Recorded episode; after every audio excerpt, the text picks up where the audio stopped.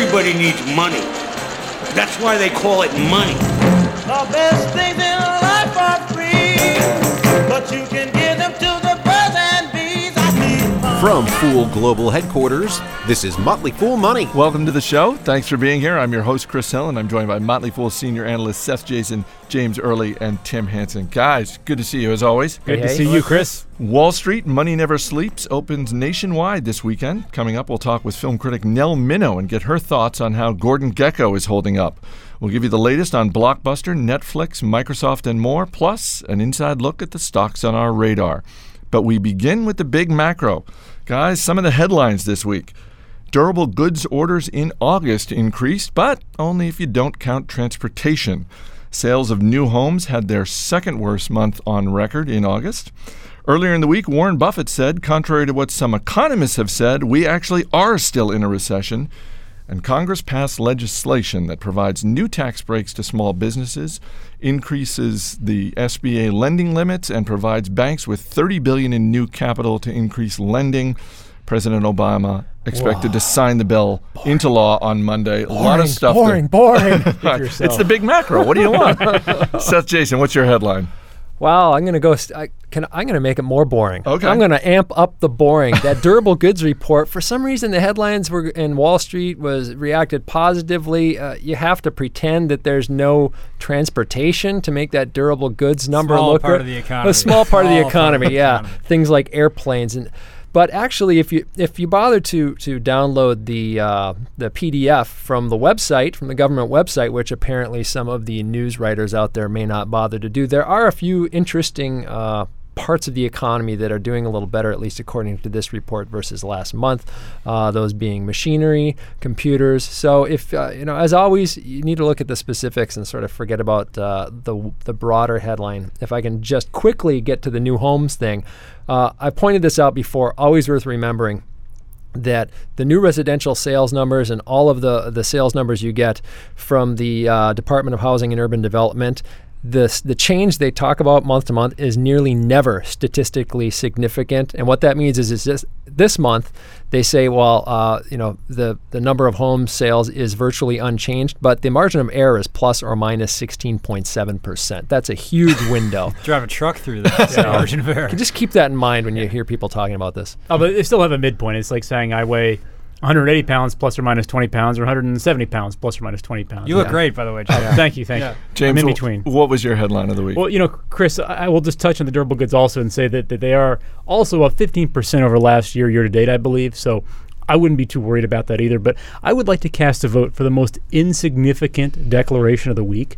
And that is that the National Bureau of Economic Research officially declared the recession over as of this past Monday.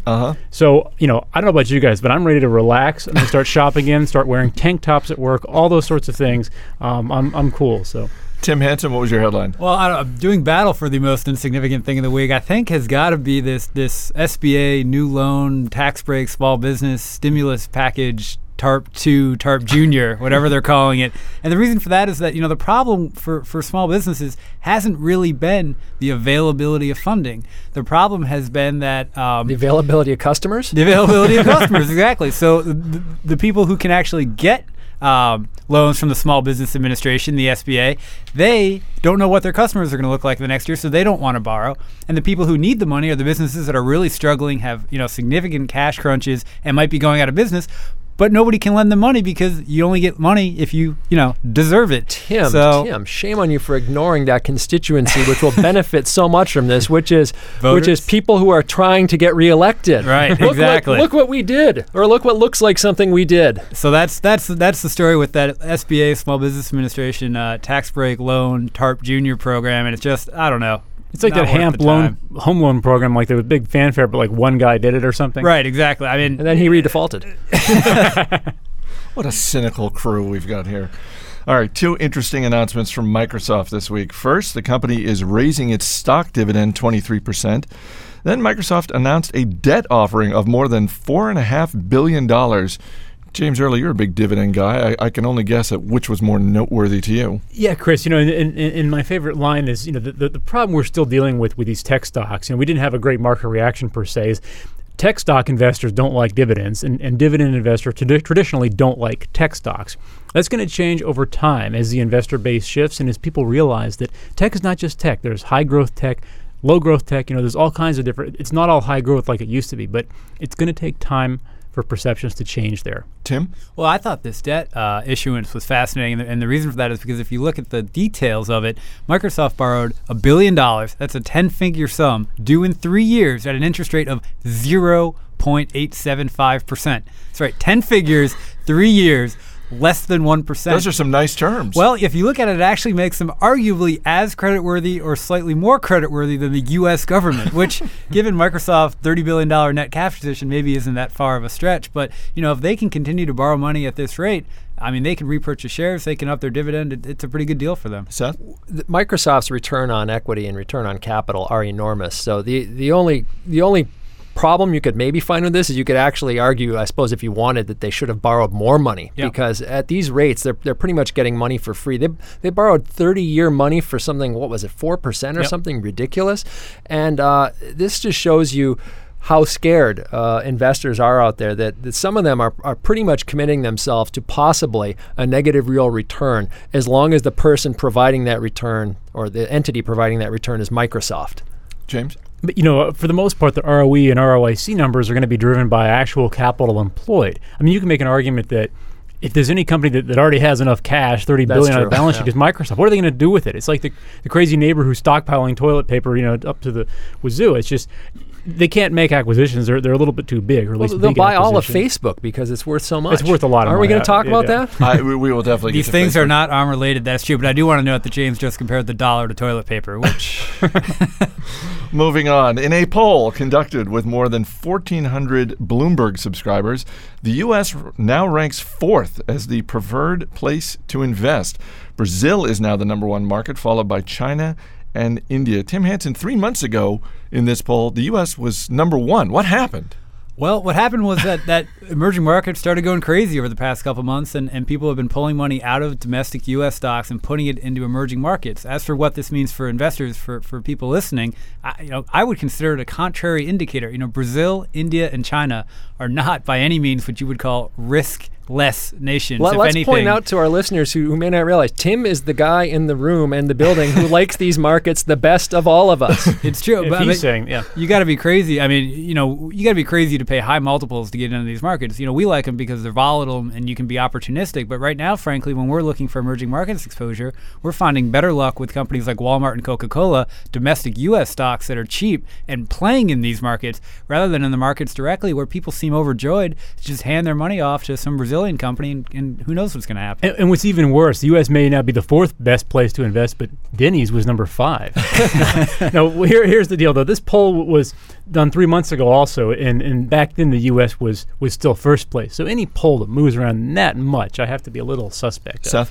What's interesting about this to me is that it just shows that fads are definitely out there. We talk about it. We say you want to bet on the opposite side of the fad. If you think about it, if you step away from where the money is going and where the hot money has been, you consider the excuses or the criticism of the U.S. is that, with this anti-business administration, the U.S., there's just too much uncertainty here. Well, you know what? I don't think we're that anti-business here. But even if you say the Obama administration is somewhat anti-business, the unknowns in a place like Brazil or China or India are much, much greater than they are here. Well, incredibly, Petrobras, which is the Brazilian state-run oil company, just completed the largest offering in history of more than $60 billion.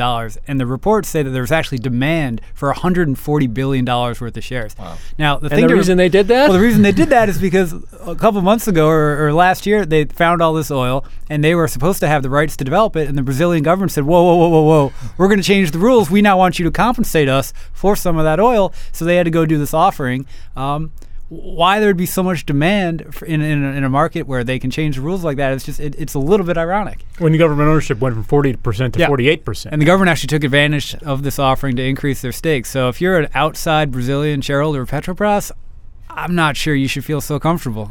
Regardless of the order, are there countries in your top 4 that would, you know, replace U.S., Brazil, India, China? Are there other markets out there that you look at that you would rank, you know, in the top four ahead of those? Well, you know, one of the markets that I think people aren't looking at that they should be looking harder at, and it's a very risky market, so I'm not sure it should really be top four, but are some of the sub-Saharan African countries. And the reason for that is that they've got a lot of natural benefits going for them, including, you know, the resources that you see in Latin America, the farmland that's becoming very valuable around the world, but they're really suffering from governance issues, generally speaking.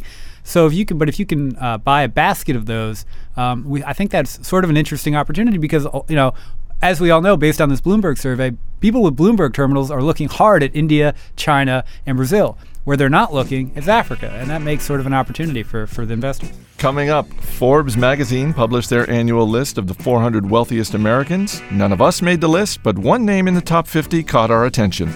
Stay right here. You're listening to Motley Fool Money.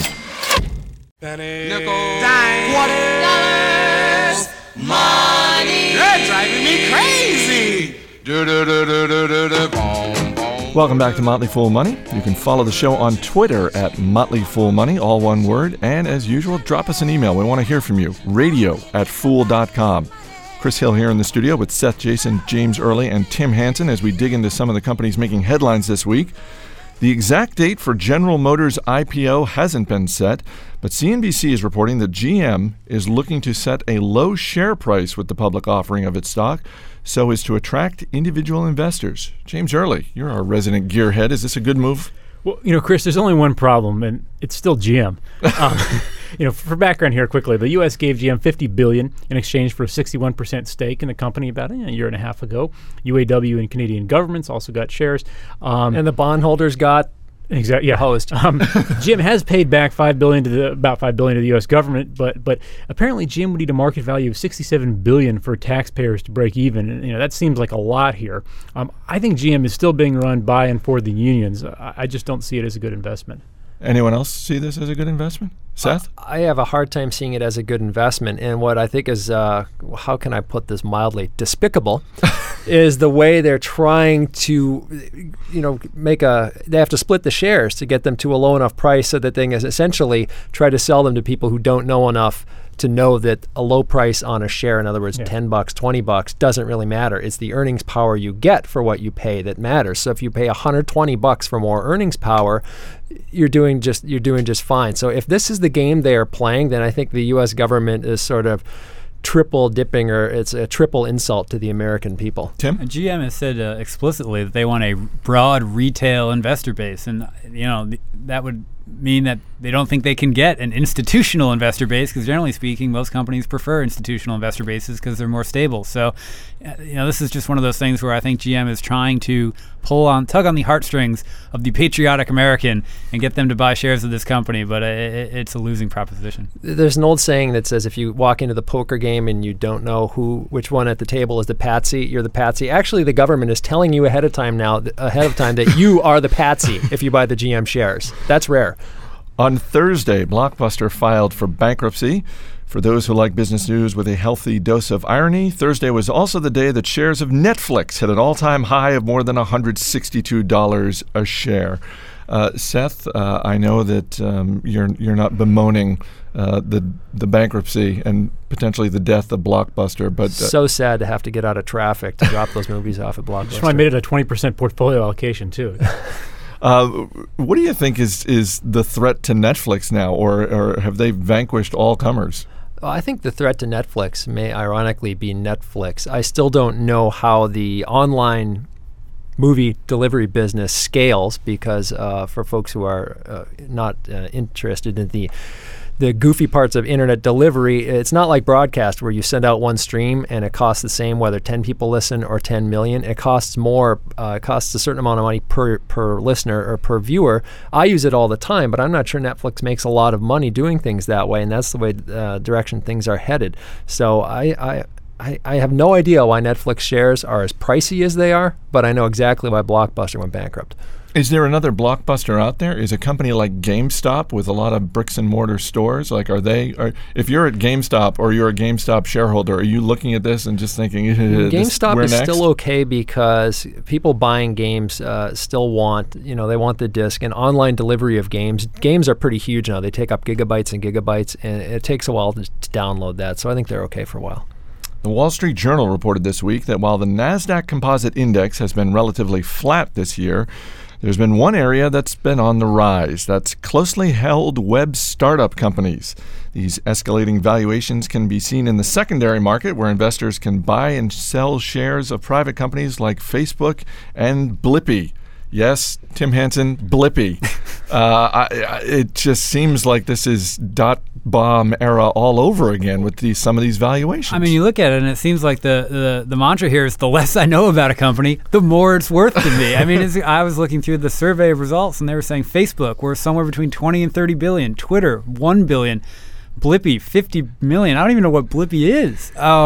You're going to know. But it's going to be huge. 50 million. I think Blippy's like Yelp. Yeah. Isn't it? I don't. It's or every other site. Isn't it a review site? I think it's a review site, yeah. So it's like every other internet site, pretty much. Okay. Well, I'm sure that'll serve them well over the long time. But, this relates back to the Microsoft story we were talking about earlier in the day, where these big tech companies can get money very cheap. And what that means is that I think people are speculating that companies like Microsoft are going to go out and start picking up things like Blippy, whatever it does, for the purposes of trying to buy growth. And so I think that these people in the secondary market are trying to play the flip. Well, speaking of Facebook, Forbes magazine came out with their annual list of the 400 wealthiest Americans. Bill Gates, Warren Buffett, and Larry Ellison were the top three. But checking it at number 35, Mark Zuckerberg, the CEO of Facebook himself. Guys, for the sake of context, Rupert Murdoch was number 38 and Steve Jobs was number 42. So Mark Zuckerberg at Facebook ranked higher in terms of his personal net worth. Maybe Blippy's not so bad after all. What do we think of this? It's crazy. Does he have any cash to spend, or does he just have a pocket full of Facebook shares that don't trade anywhere? Because if that's what he's got, and I'm pretty sure that's what he's got, he ought to figure out a way to sell them for cash now before everybody figures out that Facebook cannot be monetized as well as some might hope. Well, his PR people are spinning it as he lives modestly with his girlfriend in a house he rents or something like that. In other words, he has no cash. He has no cash. He holds these magical Facebook shares that are ostensibly worth 20 to 30 billion, or the company is worth 20 to 30 billion, and he's worth whatever he owns of that. It's crazy. If people think we're just making this up for a laugh, we're not. The guy who runs Tesla, who started Tesla, who was the guy who ran PayPal and sold PayPal, is widely known, Playboy Mansion, really rich guy, Elon Musk. Mm-hmm. Until the Tesla IPO went through, there were newspaper stories about how he was borrowing money from friends and everything because he had no cash. So he's one of the richest people in the country, but actual money on paper. So that just shouldn't count. Don't you think... Rupert Murdoch agrees with that, by the way. That should not count. Well, Steve Jobs, most of his wealth is tied up in Disney stock, but you know what? You can actually sell the shares. You can go out and sell Disney stock anytime you want. I think it's also worth noting that 4 people in the top 10 have the last name Walton. So if there's any doubt about the value creation that Sam Walton has... do they still live in Missouri? Because the cost of living there is nothing. They do the Walton family. Yeah. The Mars family, too, that famously reclusive Virginia clan who, the M&Ms and chocolate pet food. I mean, it's funny. You look at the list of all these wealthy people and, there's obviously some tech people and there's obviously some, hedge fund guys like Jim Simons. But by and large, it's a lot of simple, basic businesses. You have the Cook family, which is engineering. You've got the Waltons, retailing. It goes on and on. Seems the easiest way to be wealthy is just to have wealthy parents. That's right, yes. The guys will be back later in the show to talk about the stocks that are on their radar. But coming up, Wall Street: Money Never Sleeps opens this weekend, and our favorite film critic Nell Minow stops by to share her review. Stick around. You're listening to Motley Fool Money.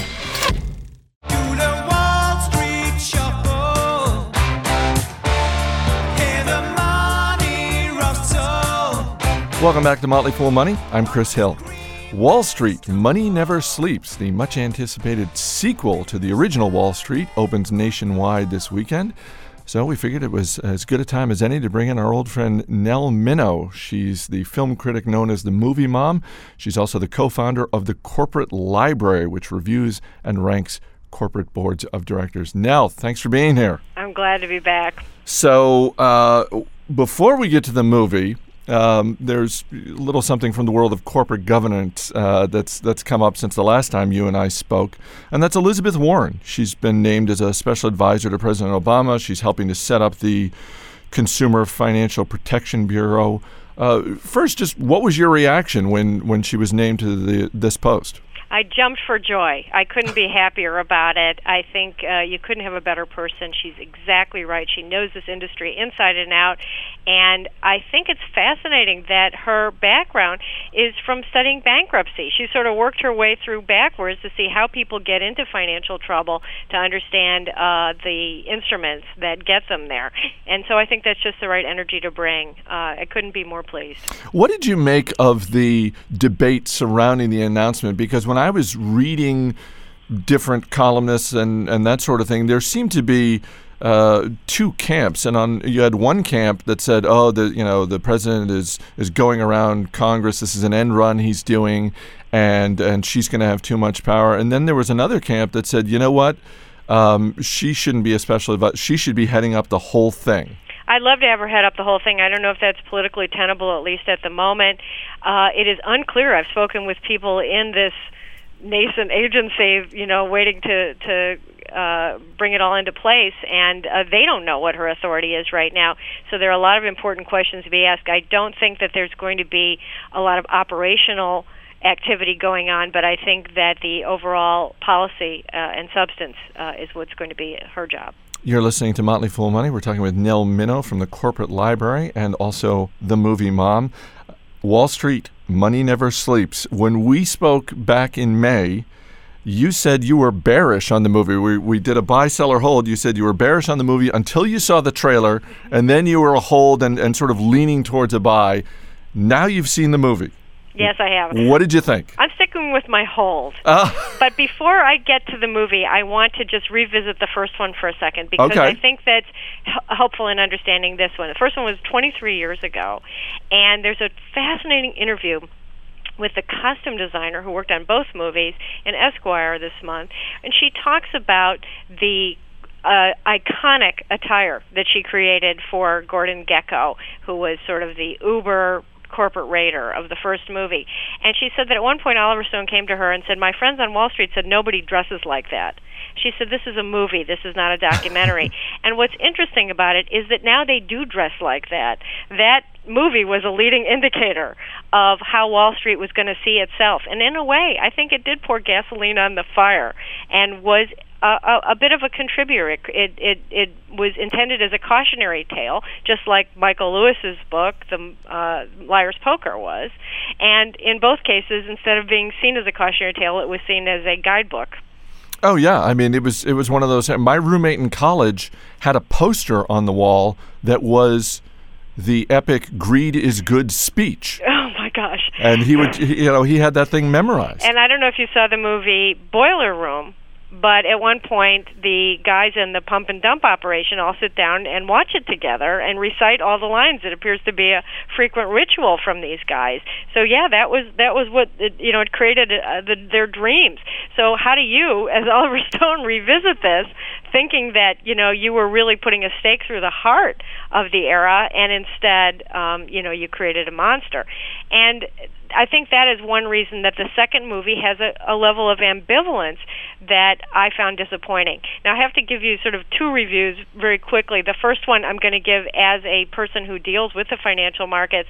I give it a failing grade there because the characters act in ways that I think real people don't. They do some obviously illegal and obviously foolish things. One character, for example, wants to get revenge on another, so he spreads a bad rumor about his stock. You know what? That's illegal. And you also, I was going to say, don't we have laws about that? Yeah, we do have laws about that, and he's unaware of them. He learns about them later on. There's nobody on Wall Street that doesn't understand that from day one. And also, you burn your bridges. A lot of Wall Street to this day still runs on trust and on who you listen to and who you share secrets with, and all of the people that he said, "I'm totally solid on this," that are never going to deal with him again. So I thought that part of it was unrealistic, and I thought that the point of the movie was unclear about whose side it wanted us to be on. When the first movie came out, as you said, 23 years ago, Obviously, we were living in a very different world in terms of media, you know, no internet, no Twitter, that sort of thing. But I think that that film had an enormous impact, in part because it brought many people, myself included, into a world that we didn't really know much or anything about. Now, here it is 23 years later, and oh, by the way, we've just gone through 2 years of a financial crisis. Do you think the financial crisis helps or hurts a movie like this? Because on the one hand, I could see it helping because it's been, you know, the main topic of conversation for the last couple of years. On the other hand, I could see people just being sort of sick and tired of it. Well, that's a perfect lead into my second review, which is sort of my mainstream regular movie critic review, and that is this movie accessible enough in terms of the financial information to be appealing to a mainstream audience? And I'm not sure that it is. There's a lot of gobbledygook in there, and God knows there's no more gooky gobble than CDOs and subprime derivatives.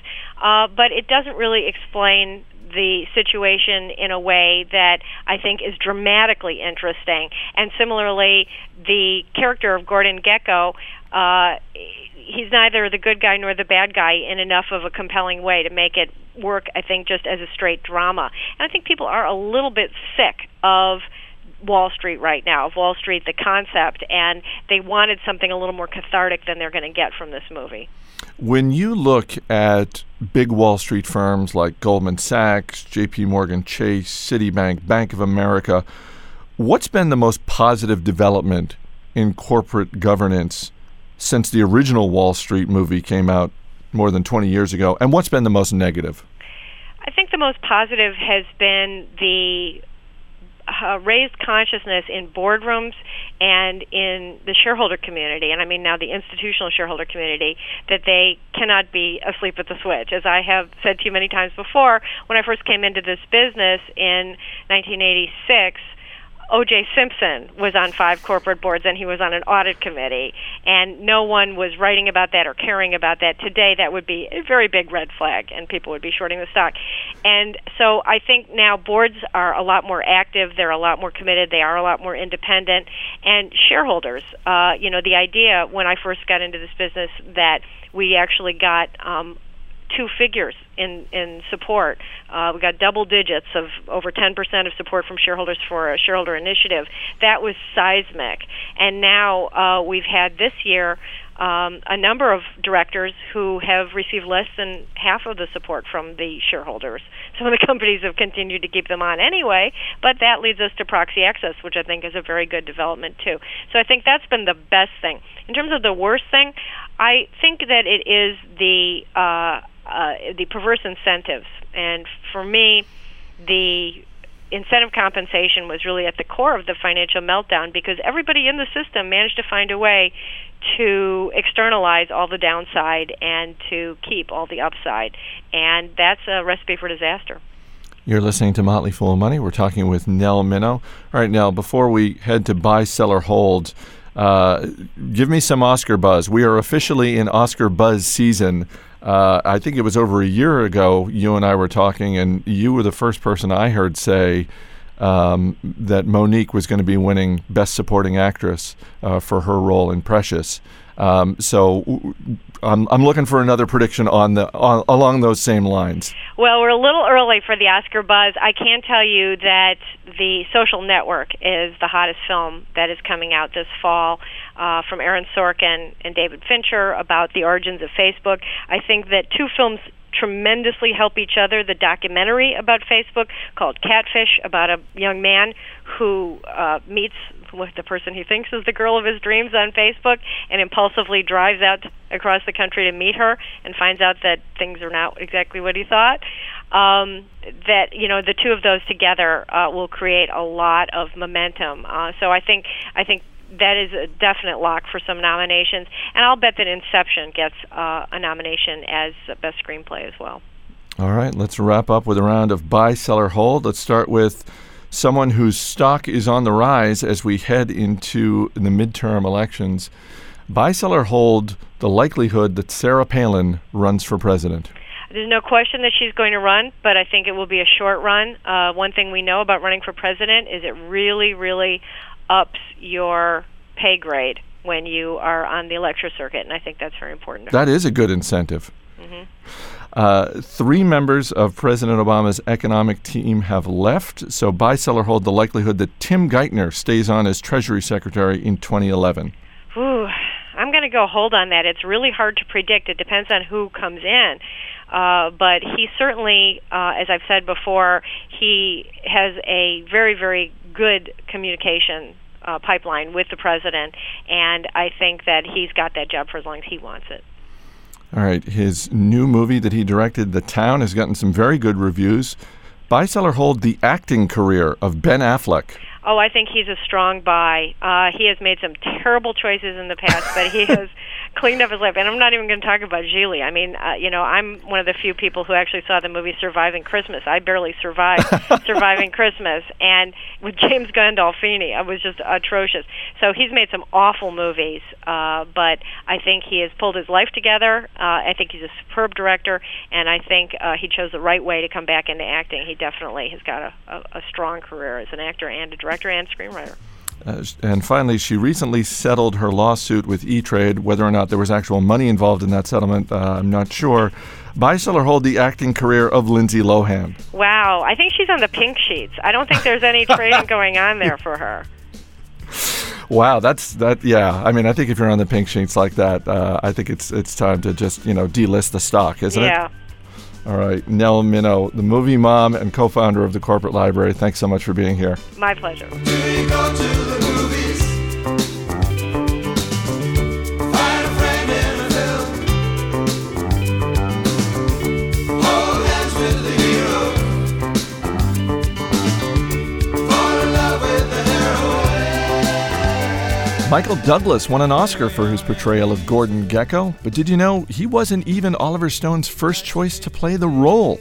Coming up, a Wall Street quiz and a few stocks on our radar. Don't go away. You're listening to Motley Fool Money. I've got 90,000 pounds in my pajamas. I've got 40,000 French francs in my... As always, people on the program may have interest in the stocks they talk about. Don't buy or sell stocks based solely on what you hear. I'm Chris Hill, and back in the studio with me, our trio of senior analysts, Seth Jason, James Early, and Tim Hansen. All right, guys, as we talked about earlier, the sequel to Wall Street opens this weekend. Michael Douglas reprising his role as Gordon Gekko. He won an Oscar for Best Actor. Steve Broido, our man behind the glass, has got a little Wall Street quiz for us. Steve, what do you got? All right, question number one, guys. Wall Street, the movie, came out back in 1987, and Michael Douglas was not Oliver Stone's first choice to play the role of Gordon Gekko. In fact, Douglas was Stone's third choice. I'm going to give you three choices. I want to know who was not offered the role of Gordon Gekko. Again, who was not offered the role of Gordon Gekko? Was it A, Harrison Ford, B, Richard Gere, or C, Warren Beatty? Tim, what do you think? A, Harrison Ford. A, Harrison Ford also. Ford. I'm going Warren Beatty. Gentlemen, congratulations. It was indeed Harrison Ford. He was not offered the role of Gordon Gekko. Too many good guys. Too young. Too young? Too young. Okay. 23 years ago. I can't believe it was 1987. Against type. All right, Steve, what's next? Question number two. Greed is good. It's one of the most quoted lines from the original Wall Street, but Gordon Gekko never actually uttered the phrase greed is good. What did he say? Was it A, greedy is always good? Was it B, greed, for lack of a better word, is good? Or was it C, greed can be good? B, for lack of a better word. I'm going to say B, too. Wow. Seth?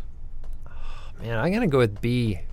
Yeah, it's definitely B. Good work, gentlemen. Greed, for lack of a better word, is good. Those are some expensive sound effects we got there, Steve. The amazing thing about that is that, Michael Douglas, hand. I think, says that Wall Street traders who he runs into will come up with, oh, it's so awesome. And he looks at him and he goes, you missed the point of the movie entirely. Exactly. You Goldman Sachs jerk.